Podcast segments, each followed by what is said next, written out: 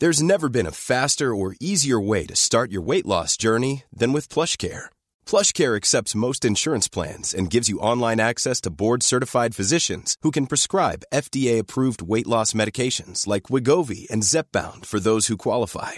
Take charge of your health and speak with a board-certified physician about a weight loss plan that's right for you. Get started today at PlushCare.com/weight loss. That's PlushCare.com/weight loss. PlushCare.com/weight loss. This podcast is for entertainment purposes only and does not replace your own financial, tax, legal, or financial product advice.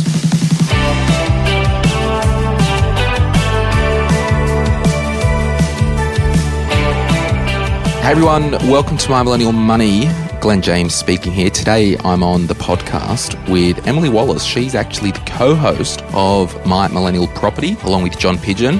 She is a buyer's advocate, buyer's agent out of Melbourne. She's been with our team for a couple of years now. Anytime she speaks about property, I listen. A lot of you have used her services. A lot of you had great results. And we just do a Q&A today, particularly around first home buyers, but it really goes in a lot of wild directions. So strap in, enjoy it, and just have a look in the show notes. Emily's got some courses that she runs for first home buyers. We'll put a link in the show notes. If you're serious about spending hundreds of thousands of dollars on your first home, spend $100 on a freaking course and get some like little 1%ers, you know what I mean? Like, we can't ever be afraid to invest in education, particularly around some self-paced learning that's set at everyday language.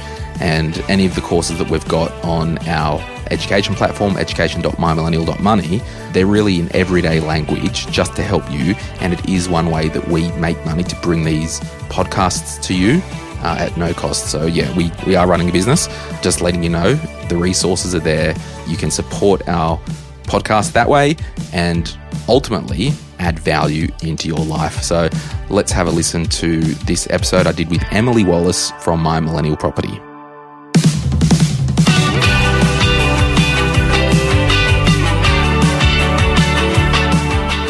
Emily Wallace, welcome back to My Millennial Money. How's it going over there at My Millennial Property? It's going very well. All things property. We love talking about property. You do. And you've been having some different listeners come on and share their story lately. We have indeed. It's so good to hear people, you know, actually on the ground out there looking at property and hearing their journey. So if you do have any property questions in the Facebook group, just put the hashtag My Millennial Property, because I understand you and John look at that hashtag for content for your show. Totally. Even just hashtag property or tag John or I. We're pretty across the face. Well, I'm pretty across the Facebook group. I know, right? That's wild. But we're going to get right into it. Mm-hmm. Heaps of questions came through. We put it out on Instagram. Any questions for a buyer's advocate? Now, how we're going to do this is I'm going to ask Emily a heap of questions about her profession and being a buyer's advocate and all the stuff. Then after the break, we'll talk a little bit around first home buyers because that is Emily's specialty. Now, I think the best question, Miss Her Ev. Some of you people with your Instagram names far out. Anyway, someone asked, let's start from the start. What are they? LOL. So what is a buyer's advocate or a buyer's agent if you're somewhere else in Australia other than Melbourne? Certainly, that's a great place to start. So a buyer's advocate, buyer's agent, or BA for short is what we often refer to them as, purely represents the buyer in the property transaction. A vendor has a real estate agent representing their best interests and being paid by them. A buyer's advocate or a buyer's agent is only engaged by their buyer to source, inspect, and negotiate property on behalf of that client. So, just so people understand, a vendor is a seller. Yeah, so someone's selling a home. Yeah, cool. So you basically only deal with someone buying. Correct. I don't. My pet peeve, and anyone in the industry will know this, a pet peeve is when someone says, "Oh, how many homes have you sold?" I'm like, I don't sell anything. I buy them. Yeah. Wow. So there you go. That's what they are. There's another question here from Lani Borman. Please give us an overview of their role / benefits of having one. So great question. What do you do day to day? It's so varied, but I guess the biggest thing in having an advocate is trying to get getting really clear on your strategy, but B is also having access to more properties than what you can find yourself. So a lot of our days are spent, the team and I, trying to find properties in a different way. So a lot of that's through off-market, and off-market means the property is not online, not accessible to the general public, and we can unpack that in more depth in a minute. Sometimes we're going to the seller directly to find them through there. Sometimes we're actually letterbox dropping or door knocking. And sometimes we're pulling up sales data from years ago to try and get access to a vendor directly. So there's lots of different ways to find the property. But then I'm also spending time inspecting them. My colleagues are videoing them. We're doing data analysis. We're doing reports of the suburbs. There's a lot that actually goes into why one particular property is the best option for a client, not just the property itself. It's a lot to do with the macro factors at play. A question here from Swathi_art. Do they help with developing a strategy? So it's probably more relevant in the investment space of a buyer's advocate. I personally only buy family homes and first homes, but certainly in terms of a strategy of, you know, are you looking for a property with more capital growth, or is it more about the rental yield? That's more in the investment space, and a good advocate should definitely be working out a strategy with you. One of the things that I wanted to ask, and it's not a question that someone wrote in on Instagram, does everyone need a buyer's advocate? Should everyone have a buyer's advocate? That's a really great question. And the answer is, well, I'd love to say yes, everyone definitely needs us. But the answer to that is it's more about, A, have you bought multiple properties before? Because I think a lot of it comes down to the experience of actually going through the motions and knowing what step comes next. And that in itself is an investment to have someone hold your hand through that and know where the mistakes are. But B, how many contacts in the real estate space do you have? Because some people reach me and they're like, Emily, every agent in this 5K radius knows you by name. I've been looking for 2 years. They've given me all their off-market stock. What else could you possibly find me? And in that case, I probably can't if you're known by name and you're actually actively speaking with them. If you want to spend your time being best friends with real estate agents, then maybe, you know, having a buyer's advocate actually isn't the solution for you. But I would say that's a minority. I feel like the majority could definitely benefit from having someone on their side. You work a lot with first home buyers in this space, and you personally, you're pretty niche to one area in Melbourne. Mm-hmm. So just tell us about, I guess, your business and the areas that you do. And then also what I want to get at is, how do we overcome the barrier of actually investing into someone like you and your services? Sure. Yeah, for sure. So starting with area geographically where we cover. So shout out to those who are listening in Melbourne, are familiar with Melbourne or maybe moving to Melbourne. Very much the Bayside corridor. So, for example, from Port Melbourne all the way down to about Mordialloc along one line. And then we also do the inner southeast, which is basically the train lines that follow out to Bayside. So, for example, Ormond, Glen Huntley, Carnegie. And then we have a pocket that's grown, which is in the northern corridor. So many first home buyers, pretty much from the city centre all the way out to Reservoir. So, north, inner southeast and Bayside. You talked about when a good advocate will go out there and, you know, tear down your area, right? And we will get to the costs and all that soon, but I just want to talk about this around, and actually there's a question here from Kath_quad11111. Mm-hmm. How can you tell the difference between a good one, an average one, a crap one and a brilliant one? Mm-hmm. Now, I would hypothesize that one single buyer's advocate who was just doing Victoria as a state might not have the same delivery capabilities than someone like yourself who's ultra niche. Yeah. So if someone is looking after this episode even to find a buyer's advocate, mm-hmm. how can they know the difference between a good one or a bad one or an average one or a killer one? Totally. So there's a couple of questions to be asking an advocate when you're effectively interviewing them to see, you know, can you work together? And they'll be interviewing you too. But probably number one is looking at their track record of purchases it's all well and good to be, you know, a buyer's advocate for 10 plus years, but if you're only purchasing maybe 6 to 8 properties a year, you're not getting the exposure. So a good ballpark of a reference of volume would definitely be in excess of 30 properties per year, probably closer to 50 plus. So are you saying like you'd have to ask them how many properties they've moved, because this wouldn't be publicly available information? No, and I think at some point it will be, but at the moment you would need to ask them, and that's a very fair and reasonable question to be asking them. Some advocates, or certainly we do, and I know others that do, will give you a list of all the properties they have bought because, and probably to the next point, a good advocate or a great advocate even should have off-market properties available for you. And that really comes down to their agent relationships. But the reason we have a spreadsheet of everything we've purchased is because you can't find half of it online because it was off market. So keeping a running record of that. So are you saying like a good / great advocate might be doing a property-ish a week? Yeah, definitely. How many do you do? We did 51 last year, nearly 1 a week. Wow. Nearly 1 a week. And look, that doesn't mean someone doing 40 is not a great advocate. It's more just, are they constantly going through the motions of buying property? And are they actually working in the geographical location that you want to buy? They might know of it, but a good advocate will actually say no more than they'll say yes, because sticking to where you're really good at and where you got the agent contacts, which is basically how successful the business is how many agent contacts are they friends with? And maybe that's a question you could ask. You say, look, I'm looking in Byron Bay.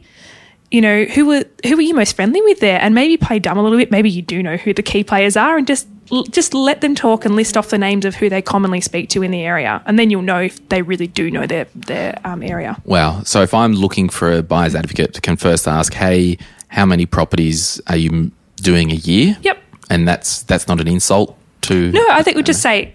you know, if you don't mind me asking, you know, how many properties are you buying a year? If you can share that. And is it worth asking, who do you mainly buy for? Like, what's your ideal client? Yeah, definitely. Ideal client based off the type of purchase, but also geographically, yep.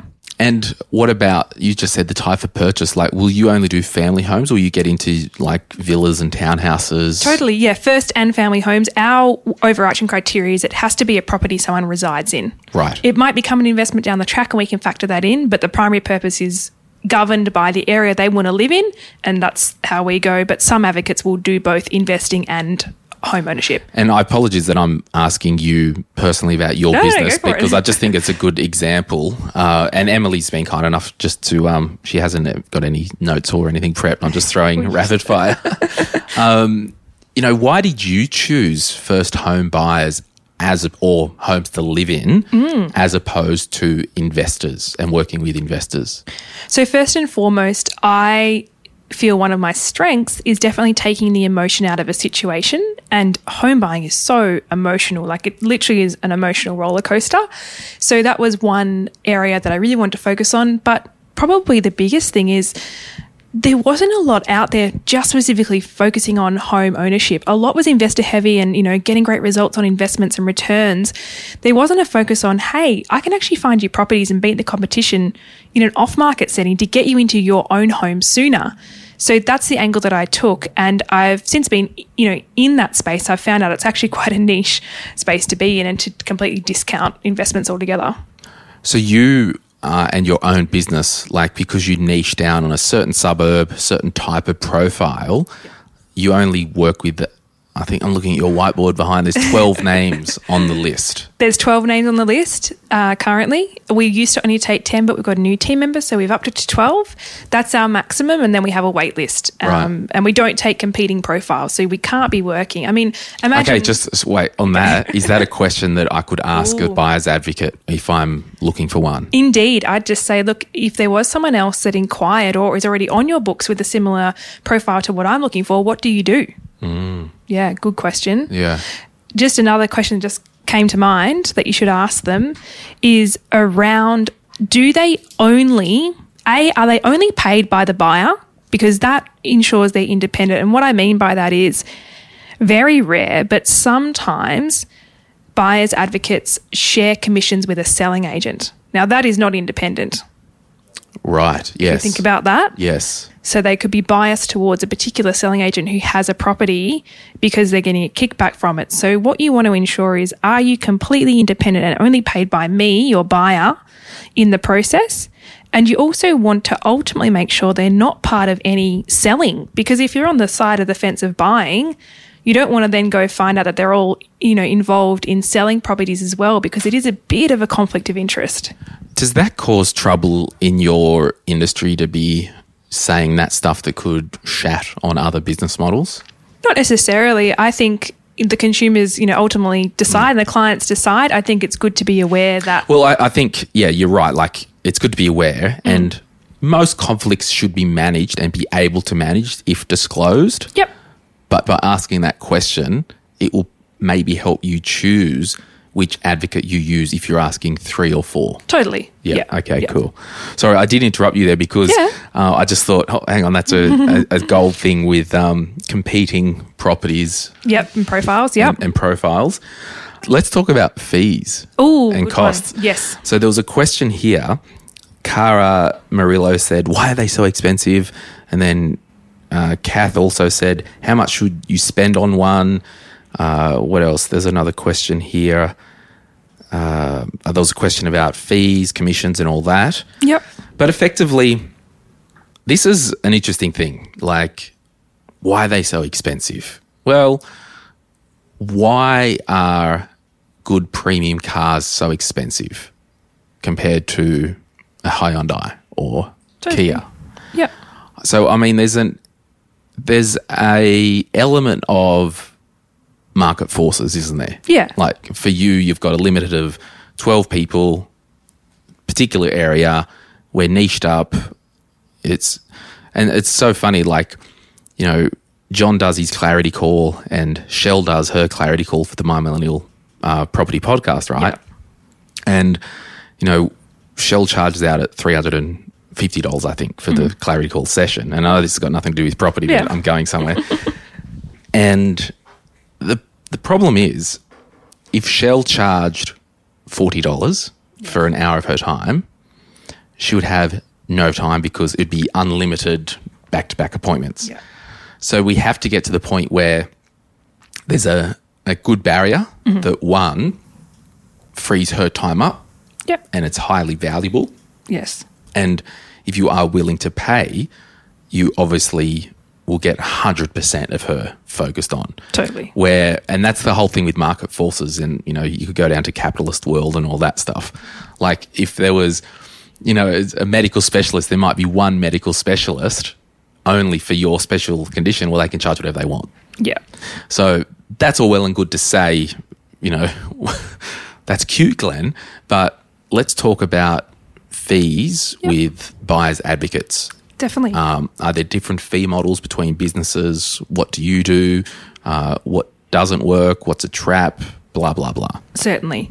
So there are two main fee structures in the industry itself, and one which I would refer to as a bit more traditional, old school maybe even, is a percentage-based model. And so what that means is an advocate... the going rates are anywhere from 1.5 to 2.5% of your purchase price. That is what the fee is. Usually there's some form of fixed retainer. It might be a couple of thousand up front, maybe between 2,000 and 5,000 up front, and then the remainder upon the successful purchase. The reason it's more of a traditional model is the way buyers' advocates came about in the first place was a lot of ex-selling agents, and in the selling world, you charge a percentage of the sale of the home, which is obviously very beneficial in a sale setting, right? Because the vendor or the seller is not giving anything away until it's sold. In the buying world, when a buyer's advocate's trying to save you money, it's very hard to justify, okay, you've got a sliding budget between 700 and 800,000, and hey, look, I found this property at 800,000 that I really think is the best fit for you. But also off the back of that, I'm getting a higher commission because I'm charging percentage. So that's one model and probably less favourable. That was the same like in the financial planning world, and it's not as much anymore. Like when I started my business a million years ago, if someone had X amount invested with you, you charge a percentage. Yeah. I never really vibed that because for me it's like, well, whether I'm managing 800,000 or 1.2 million, it's the same. Yes, totally. Effort and time invested. And why should I get more just because there's a better outcome in terms of the market where my job's the same? So it kind of removes some layer of embedded conflict as well. Yeah, 100%. Yeah. So then the other model, which is a fixed fee model, which is the model that we use, is made up of a retainer. So for the advocate to be retained and give you access to off-market properties and start working for you, and then a success fee upon an unconditional sale. Usually it's at unconditional, sometimes it is actually at the settlement, but generally speaking, the advocate has actually completed their job once the sale is unconditional. So that's generally when they charge their success fee. The only differences in the fixed fee model would be, and we do ours by quote on some cases, is when the profile is super refined or very difficult in that there's not a lot of stock and we're really going to have to work to find that, as opposed to a stock standard purchase that there's lots of property. So. Oh, okay. So if someone said, I want 3-bed, garage, toilet, second toilet optional or whatever. Yep. You know, that's a home, right? But if someone's like, I need porcelain sinks in the laundry, and I want, if you could, a tiled garage, and please, we need a what's the toilet flusher, bidet, or whatever. So where it's like, okay, well, we could be looking for freaking 8 years for you, and you know, so. So it's that, but it's also geographically bound. So I've got some clients who only want one particular quadrant of a suburb, and there are only X amount of houses, so there are only X amount of opportunities. I'm going to have to work really hard to make sure one of them pulls through, as opposed to someone who's got a cluster of 6 suburbs and would be happy in any of those suburbs. So my choice of where I can actually find those properties from is much bigger. Right. So that plays into it as well. But generally speaking, our fixed fees, we charge 1/3 upfront of which is the retainer, which is it sits at around $5,000, and then the success fee is payable upon the unconditional contract, and it's the average success fee is at around $9,000. So you're roughly charging circa 15. Yeah, because I was just like doing some numbers here. An $850 property, if you did a percentage fee, it could be sitting around $17,000. Correct. Yeah. So you don't really care. Unless it is someone who wants the porcelain, whatever, and if we could have the chandelier, please, and, you know, run-of-the-mill, you're happy to kind of work with that. Totally. And we've also got enough statistics now to indicate that a purchase under $1 million is actually likely to transact faster than getting into the sort of 1 to 1.5 and even, you know, beyond 2 mark. So price, location, and accommodation plays into the fee. Now, if someone, and again, I am using your business as a case study. However, these concepts should work with most buyers advocates all around Australia conceptually. Like, do you, or have you heard of any agents or advocates, how do you guarantee that someone's going to give you the success fee? Like, is there some type of clause in the contract where it settles, or does it go into trust or escrow, as the Europeans might say? So have you had trouble collecting the success fee? To date, no, I haven't. So we have a service agreement that is actually individual to my own business that was written by a commercial lawyer. They sign it upon engaging our services. The interesting part is, and I think the reason we've never had a success fee not paid, in fact, some people are like, Emily, where's your invoice? Please send it, which is great. But outside of that is because it's an unconditional sale, we also see the client again at the pre-settlement inspection.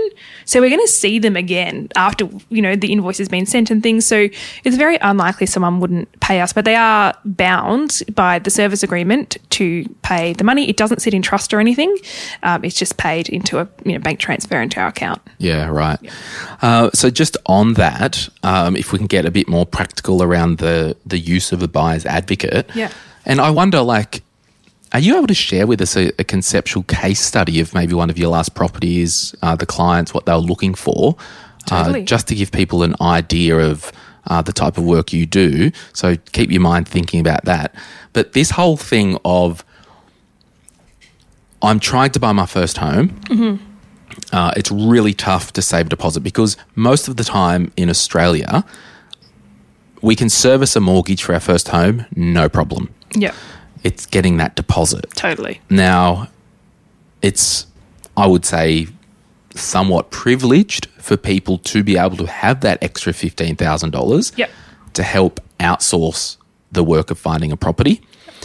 So is there this dance with, I would execute Emily or other advocates around Australia because you can't help someone in Perth when I'm time poor and money's not the problem. It's because I've got myself and my partner or whatever, we're higher income earners, we work 50 hours a week, we just don't have the time. Or somebody who just needs some help on the confidence side and really wanting to uncover properties that aren't on domain. Because I know on the My Millennial Property podcast, John talks about, you know, there are so many properties that don't even get on the internet. Yeah, totally. There's at least a third of the market doesn't reach the internet. So, there's a couple of reasons why people would reach out to an advocate more broadly. As you specified, time poor, but cash isn't an issue and they're happy to invest and outsource. The most common one is actually by the point of people trying so hard. They've been in the market for at least 3 months on their own. They've missed out on one or more properties and now they're like, well, we know what we want. We're prepared to pay someone to actually go and find it and we're good decision makers and when that property comes, we know that being in a competition will actually save us the fee that we've invested.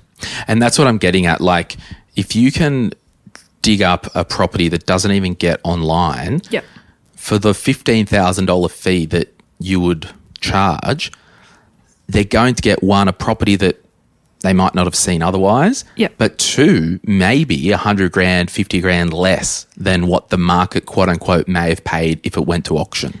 The greatest example of this, if I can share. Please. So I had someone reach out to me who was unsure about my fee and interestingly enough, I had walked into an off-market property that would have suited them perfectly and I said, look, I can't give you the address, you haven't engaged me yet, but FYI, this is great property, it would suit you.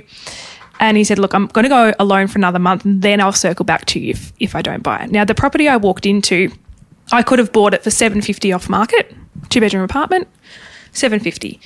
I can see where this is going. Window. And anyway, I put myself a 4-week reminder to touch base with this guy. And I said, have you had any luck buying? He said, yes, I bought at auction today. This is 4 weeks later. The property went online, went to an auction campaign. Just have a guess how much this property sold for. Just a guess, Glenn. I'm going to go $890. Okay, it's a bit high. It was $700 to $750, but that was the quote range. I could have bought it at $750. It sold for $822. I could have saved him $72,000. Wow. So, look, that's one example. But what that really indicates is that vendor would have sold at $750. It's the market that's driving the price. And if you can knock out competition, that is worth $15,000. Exactly. And that comes down to strategy and adjusting our mindset to be able to stomach using some of these principles. Exactly. Okay, question. If somebody was going to a buyer's advocate and I called you and said, Emily, I'm unsure if I want to use a buyer's advocate. I'm after X, Y, and Z in your area-ish. What's stock like? Like, are you looking for people to buy or is it like, can I get a general vibe of, is it too savage? Like, would you give or would buyer's advocate say, yeah, we're always obviously looking for people to buy because we know there's this hidden market of people wanting to sell or... Yeah. Like how do we get a bit of a gauge of, you know, whether we need the buyer's advocate or not if we've got the money? Sure. And you're trying to work out whether they've got off markets they can give you or not. Yeah. So, generally speaking, a good advocate would never rely on what's been given to them. So, the agent saying, hey, I've got this property. They would be outbound, calling, texting, emailing. The agent saying, what have you got for this client? Sure. So, the only gauge you could really get is by what's coming through their inbox organically and just generally, you know, how do they feel about the market? But you'll never get a true indication until you start working with them. And 9 times out of 10, you'll be surprised by how much actually comes through. So, when I sign on a contract with the buyer's advocate, I pay the $5,000 retainer. Thereabouts, whatever it is. Is there a window of if I can't get you a property within X amount of time, we part ways, or if we need another 3 months, there's another retainer? Yeah, so good pickup. So our service agreement is 90 days. Right. And the reason it is that way is because it should be in line with pre-approval, right? You don't want to go renewing pre-approval over and over. Some advocates will do 6. I know some that do 12 months. It's just, to me, that's way too long in one market to be fishing around. So if we did hit a 90-day period, I've always hypothetically said that we would reassess, you know, are we getting close or are we getting further apart from where the brief is? But again, back to the point of what would make a good or a great advocate is in the initial meeting of your buyer profile, if that buyer can't show you at least 3 properties in the last 3 months that they would have bought had they'd been ready in budget and area, it probably doesn't exist. And because that's what we go off to replicate what the buyer wants to find. And so if you did engage an advocate where that wasn't the case and you thought they could perform a miracle and then 90 days in and there's been nothing, well, that's probably the advocate's fault for not being honest with you. Setting expectations. Totally. And there's some times where I've had phone calls where I feel like I'm really, you know, breaking people's hearts saying like what you're looking for does not exist. But I'd rather that than them going around for another 3 months and just getting further from where they should be. So if someone calls you like thirsty for a buyer's advocate, like you would pretty much say, I'm not taking you $5,000 because I can't actually pull that rabbit out of that hat. Literally, like 2 days ago, I said that to someone. The only way I could work with you is if you change this, this and this. If not, I do wish you the best of luck. But based off my knowledge, I cannot find what you're looking for. Right. And I guess that does, again, make a good advocate. Yeah, say no. Yeah. Now, at the end of the 3 months, if you couldn't find the exact one, I guess as an advocate, you would be saying to the customer, hey, I think, you know, it's not me, it's kind of not you, it's the market. Yeah. I need another month. Like, at what point do you go, look, give us another $2,500 or do you reset hypothetically for another 3 months? Because the retainer is there for you to be doing the work and getting paid. Yep. But hypothetically, if there wasn't a property at the end of that 3 months, there's no refund of that. No, there's no refund of that. Yep. And look, case by case scenario, if it was generally the market factors at play, then I would probably say, look, I'm willing to do another month at no extra cost to you just to do it. Yeah. But if it was more like, okay, we've been forward for 3 properties that you've missed out on and your budget's not meeting the market, if you want to keep engaging us, there will be a further retainer. And usually we've always hypothetically said like 50% of the original retainer. I was going to say that. Is it like days. Half of it? Yeah. And before we kind of take a break and move on to just some first homeowner questions, what are the kind of main questions you'd be asking people if they called you wanting to engage, other than send us some examples of what you would have bought if you had the money and money wasn't an option or whatever? Yeah. Definitely. Usually it's a case of, you know, how long have you been looking for? Sometimes people call us too early, to be very honest. Like they've just started looking and I'm like, you know, we would go from here to there and it's like a 15K radius. So I'm like, that's a lot to work with. And I think you really want to be sure if you pull the trigger with someone like Emily, you know, you'll waste your retainer if you're actually not ready to buy. Totally. Because your team and all the BAs around Australia, they're getting paid to dig up properties. Yeah. They're going to pull that trigger. So don't waste your money and their time if you're not nailed. And I think those introduction calls should filter that out a bit. Definitely. That's what they're there for, discovery calls, to understand where they're at. And maybe it's too soon. You know, we always say to people, we could find you your dream property in week 2 and you need to be prepared that could be the case because it's happened a lot. And if your reaction to that is, oh, my God, that's too soon, then it's too soon to have us. If it's, oh, my God, that would be amazing, that would be just be the greatest thing ever, then it's time to engage an advocate. And I think that's a good thing as well. Like if you're engaging an advocate, from the moment you pick up the phone, in your mind, if you find that advocate, be prepared to move either in 2 months, 3 months or 1 month. Yeah. Or get that ball rolling. Totally. Yeah. The other questions that we would be asking is understanding who else is influencing the purchase. So sometimes there are other people helping, you know, parents, friends or opinions that do matter in the purchase. And so we just want to make sure that our advice is being trusted and not necessarily influenced by other parameters. It should really only be the people who are on title or paying the mortgage or paying rent towards the mortgage that are the decision makers in the process. We don't need auntie and uncle and everyone else along in the process. It just gets way too confusing. At what point, and excuse me, I'm now standing up. Yeah. I'm not talking down to you. I just wanted to stand up. At what point, are we getting financial pre-approval? Am I getting at least a discussion happening with a mortgage broker before I start looking for a buyer's advocate? Or am I kind of lining some ducks up at the same time? Because there's no point engaging you if the broker's like, you still, you've got the money, but you need to be employed another month before we can get the pre-approval or something like that. Exactly, yeah. So definitely sort of alongside each other. I always say book a discovery call once your pre-approval is lodged. Sweet. And then so by the time you've actually got it returned to you, we can probably line up the next step, which is to buy a profile session where we actually nut it out properly. That's probably the best thing. But even before any of that, go out and look at some properties. Don't engage an advocate if you haven't even stepped foot in a home and you've only looked online. Yeah. And what percentage of, you do first home owners and family homes? Yep. Like the list of 12 names there, like I can see, Mary and Todd and all the names. Yes. I've made those names up, everyone. What percentage is legitimately first home buyers versus upsizers with families? That's a great question. So there's only 3 family home buyers on that list, 1 downsizer, and the rest are first home buyers. Yeah, wow. Yeah.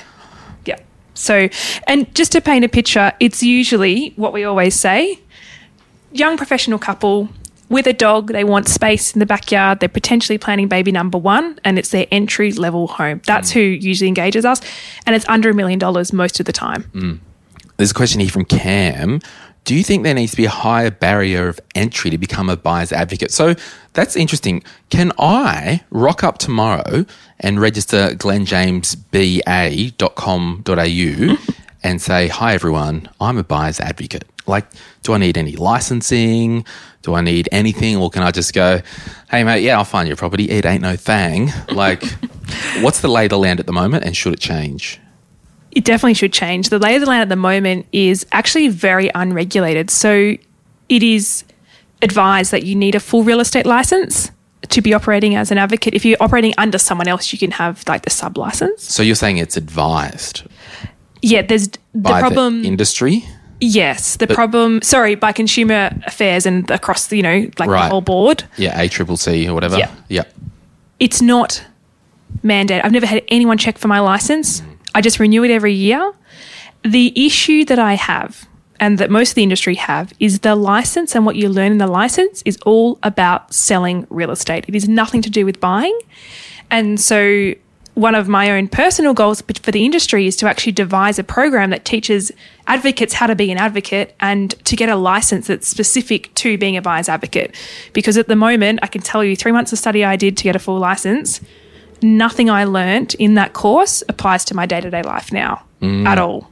Yeah. So full real estate license and professional indemnity insurance are your bare minimum to be operating. It is much harder to get a full license now. In most states, the legislation has changed, so you would need some real estate experience in order to get that full license. Which you want anyway, realistically, is you want to know the process. Totally. Yeah. So, yes, the barrier to entry is too low. It does need to be amended. But as far as the consumer is aware, you need to ask if they have a full license and if they have insurance. Mm. Yeah. Davina Bajwa, if that's how I pronounce your surname, red flags in buyer's agents. So do you see any big red flags? Big red flags would definitely be if everything they're buying is on market.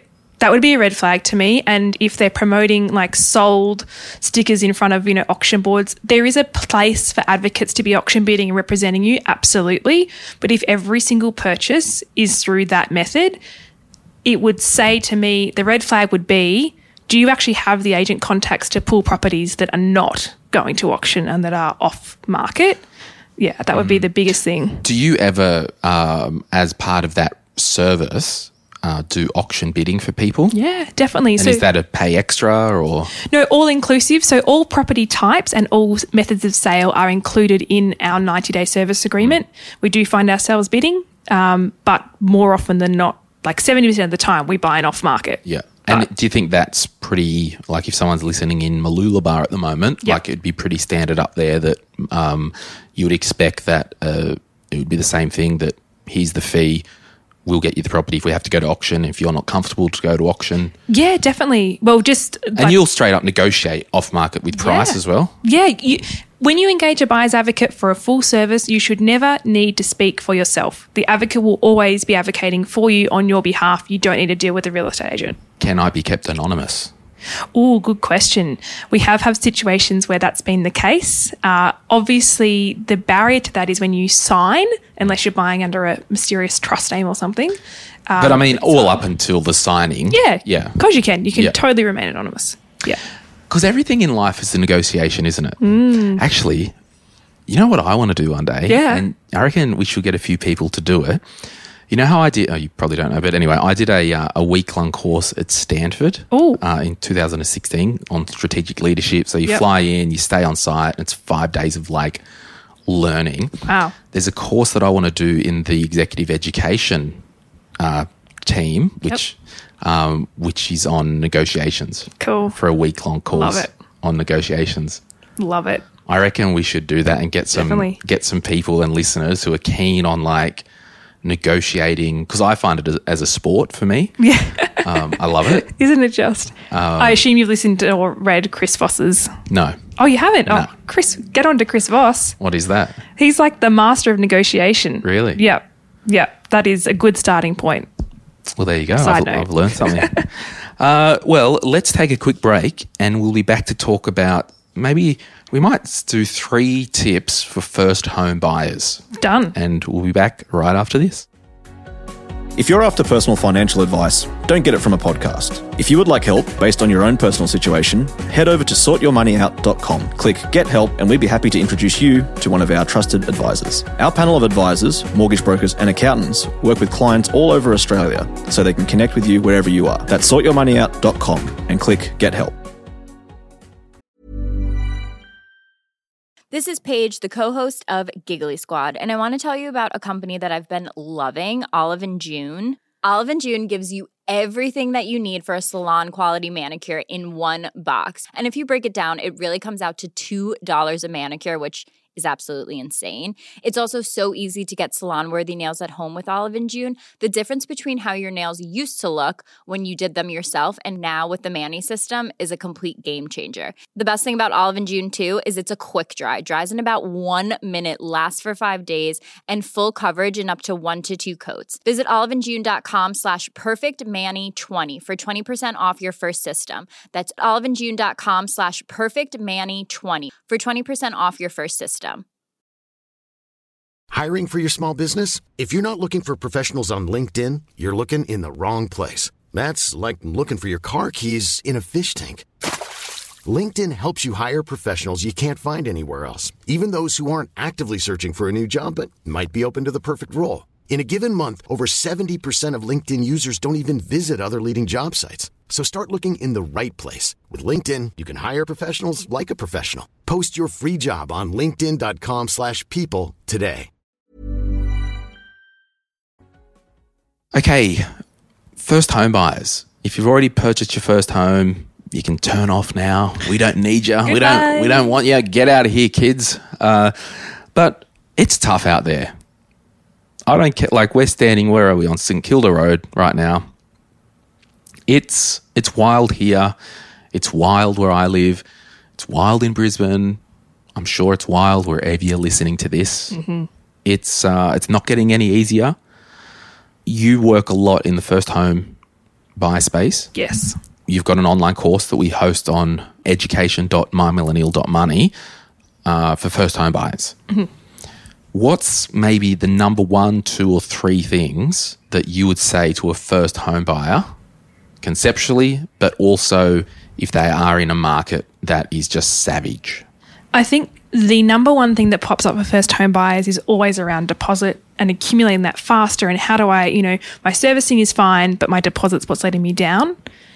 So my very first tip would be A, get familiar with LMI and understand if it's appropriate for you and seek out a broker to do that. LMI being lender's mortgage insurance. And how does that work?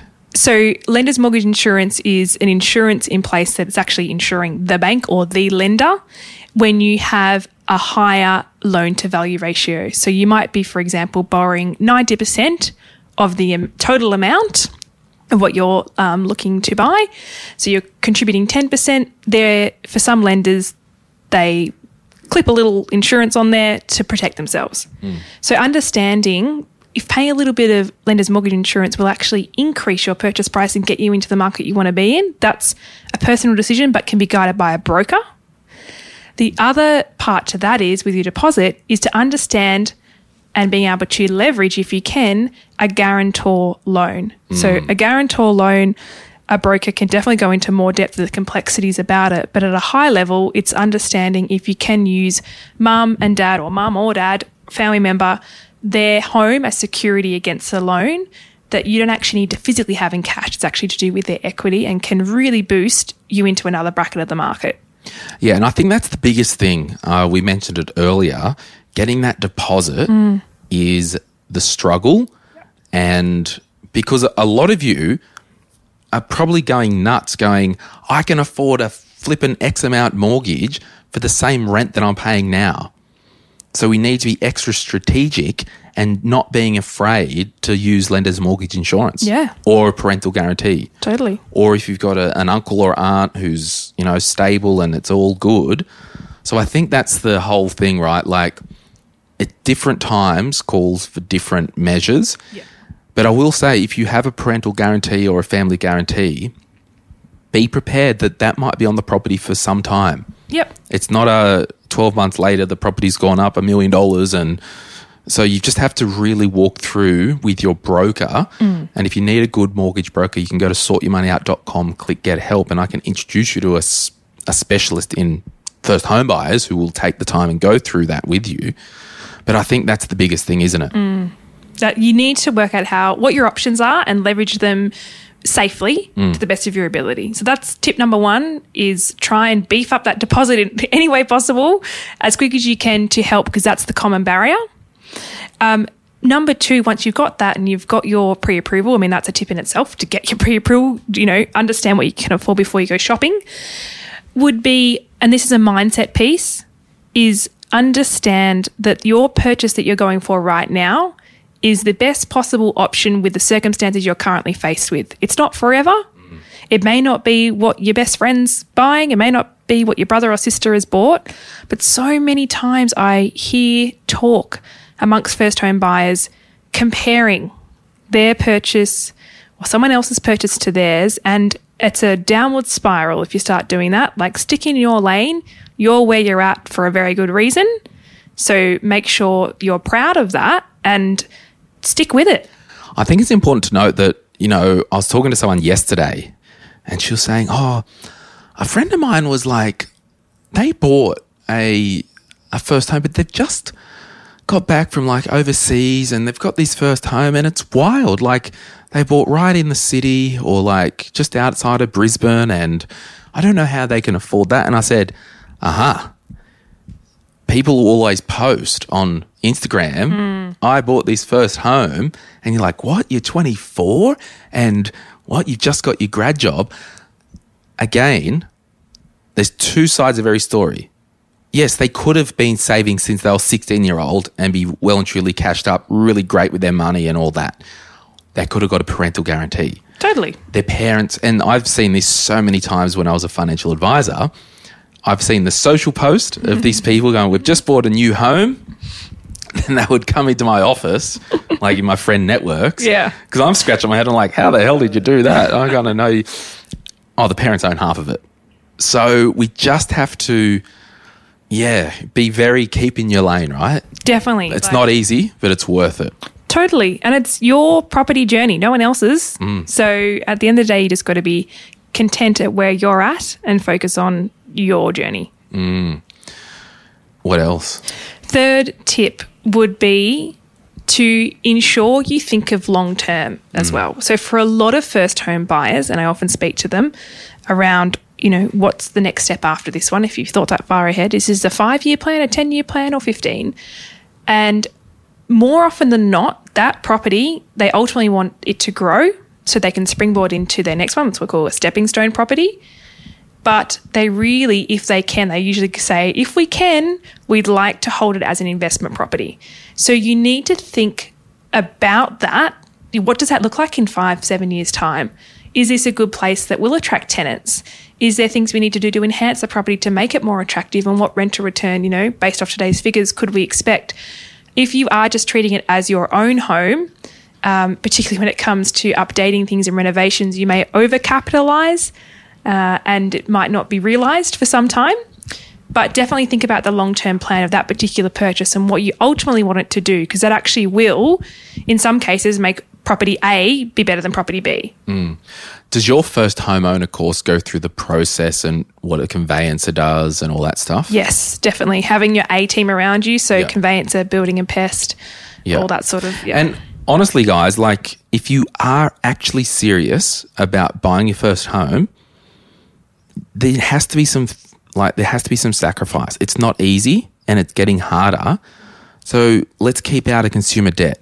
Let's make sure if we're renting at the moment that it's well under 30%. You know, if you're part of your strategy, if I can have a rant here, I'm just adjusting myself. I'm sitting back down, everyone. He's getting ready.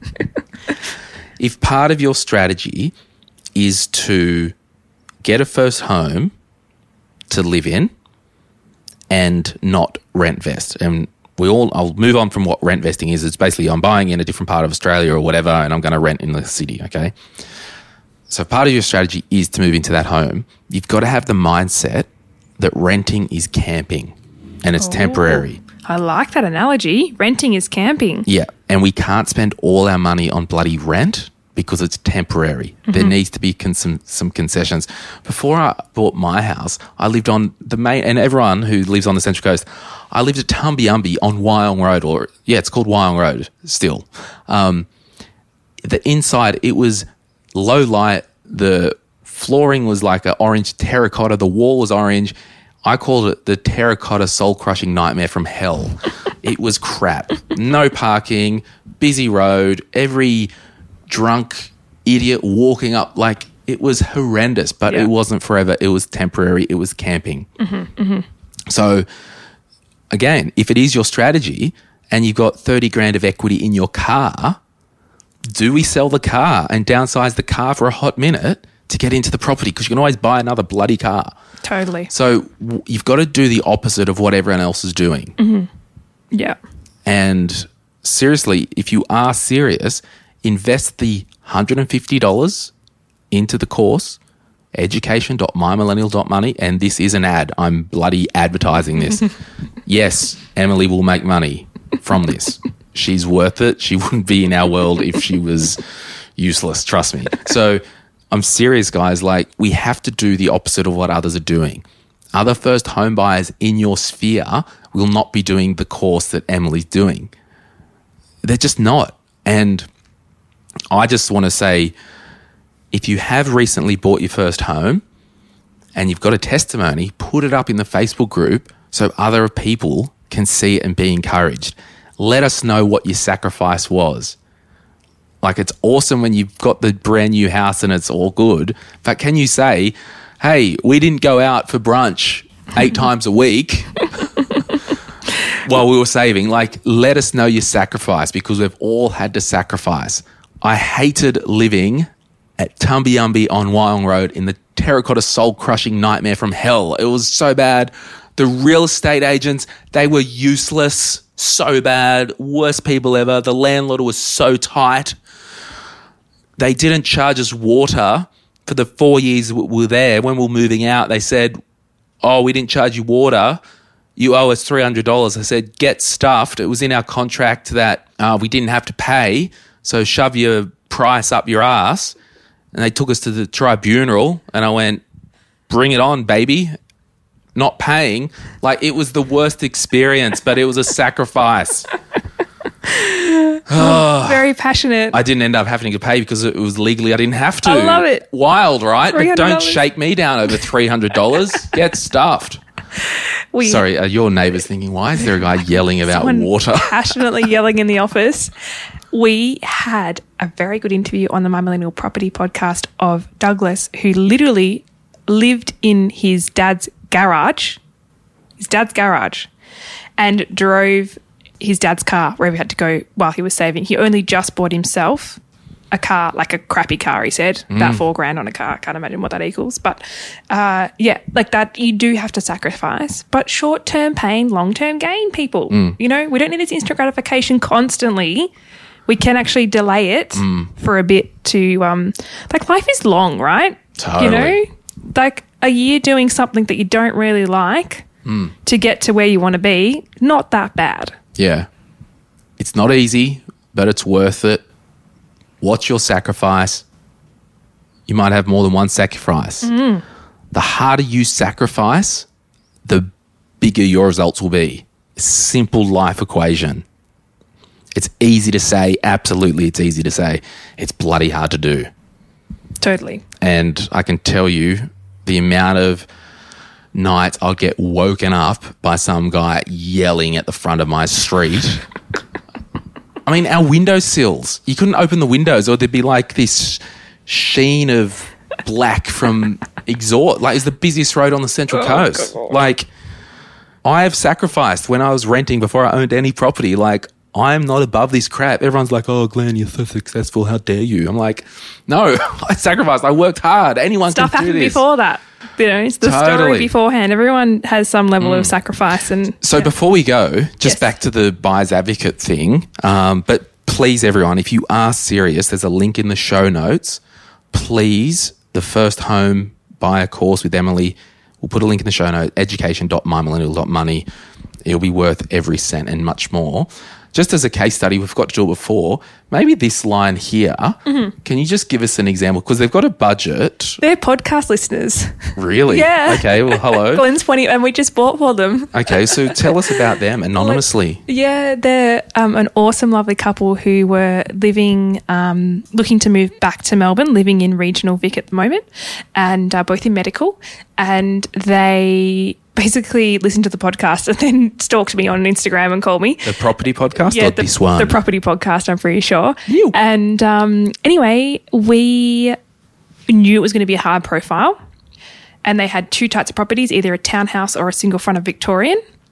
My colleague found two off-market properties in the first week working together. One was a townhouse and one was an older townhouse. And the suburb, how far away is that from like the CBD, like Federation Square, 10-minute drive, 15 minutes? Yeah, super close, like 10-minute drive. Yeah. Their budget was 1.5 to 1.8. Yeah. Which, and again, if everyone's listening having an aneurysm at that, you've got to realise the average listener income of My Millennial Money is $90,000. Right, yeah. Right, so, if you're still building your career, you'll get there. Trust me. Yeah. So, but let's just understand that. Yeah. So, we've got two solid incomes in the medical world. Yes. Yeah, cool. Yeah. And so, the only biggest criteria with this is one of them being contractor. The pre-approval ran out by a certain date. We had to buy before a certain date or they would have to wait till next year. Oh, gosh. And so, we found this property ticked every single box, and but we had a one that was very similar that also ticked every single box. Anyway, came down to the two of them. Off-market, only us and one other buyer. The other buyer didn't want it. We got it. Awesome. Well within budget. What was it, like 1.6, 1.5? 1.7-ish. Yeah. Yeah, okay. So, it was in budget. Yeah. Yeah. Awesome. So, yeah. You get what you pay for, people. And this is a funny law, right? I always think about this when I land in Melbourne because I'm in Melbourne recording this. I get off the plane, I walk out with my bag and I walk past the red Skybus thing that's probably $14 and I get into an Uber, sometimes an Uber Premium. Oh, my goodness. And I'm like driving into the city and I'm like, the law of the universe is you pay for convenience. Totally. Like I could have paid $14, whatever it is, for the Skybus into the city, but I would have had to wait at 10 p.m. last night. And share with everyone. Share with everyone, all that stuff, not as fast. Yeah. Where, you know, I've got the money. Yep. So I can pay for the convenience of Uber. Totally. And that's a choice. Yep. No one's making me do Uber. Mm-hmm. No one's making me do Skybus. Mm-hmm. I could get a cab, which is might be probably same price as Uber. Yeah. So you pay for convenience. And if you are after a buyer's advocate anywhere in Australia, reach out to sortyourmoneyout.com, click get help. I might add a field in there mm-hmm. after a buyer's advocate because I know John does stuff. So the difference between you and John Pidgeon as the yes. buyer's advocate is because he does that service with Envisage Property. He does. And lots of people don't realise that and people should definitely know that. So John does a lot of investment purchasing and I think he also does buy home central to where he is, but primarily investment buying in different pockets of Australia, whereas I just do home buying in a particular pocket of Melbourne. So think John, think investing, think Emily, think homes. Yeah. If in doubt, reach out and we can put you in touch with Emily, John, or I'll probably send you Emily anyway and she'll have other contacts if John doesn't. So sounds like a plan. All right, everyone. Thank you so much for hanging out with us on the podcast today. And thank you, Emily, host of My Millennial Property. Thanks for having me. All right. Bye.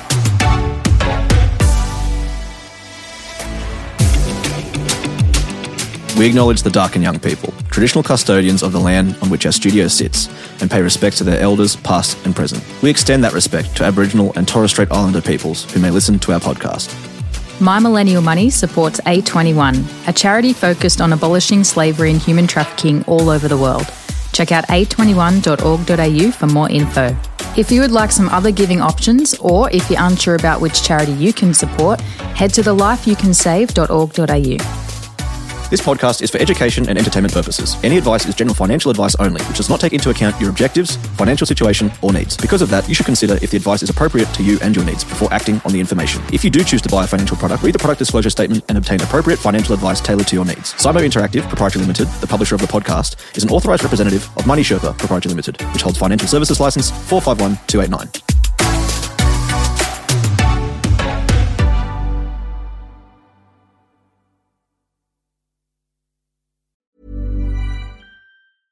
Hey, it's Paige DeSorbo from Giggly Squad. High quality fashion without the price tag. Say hello to Quince.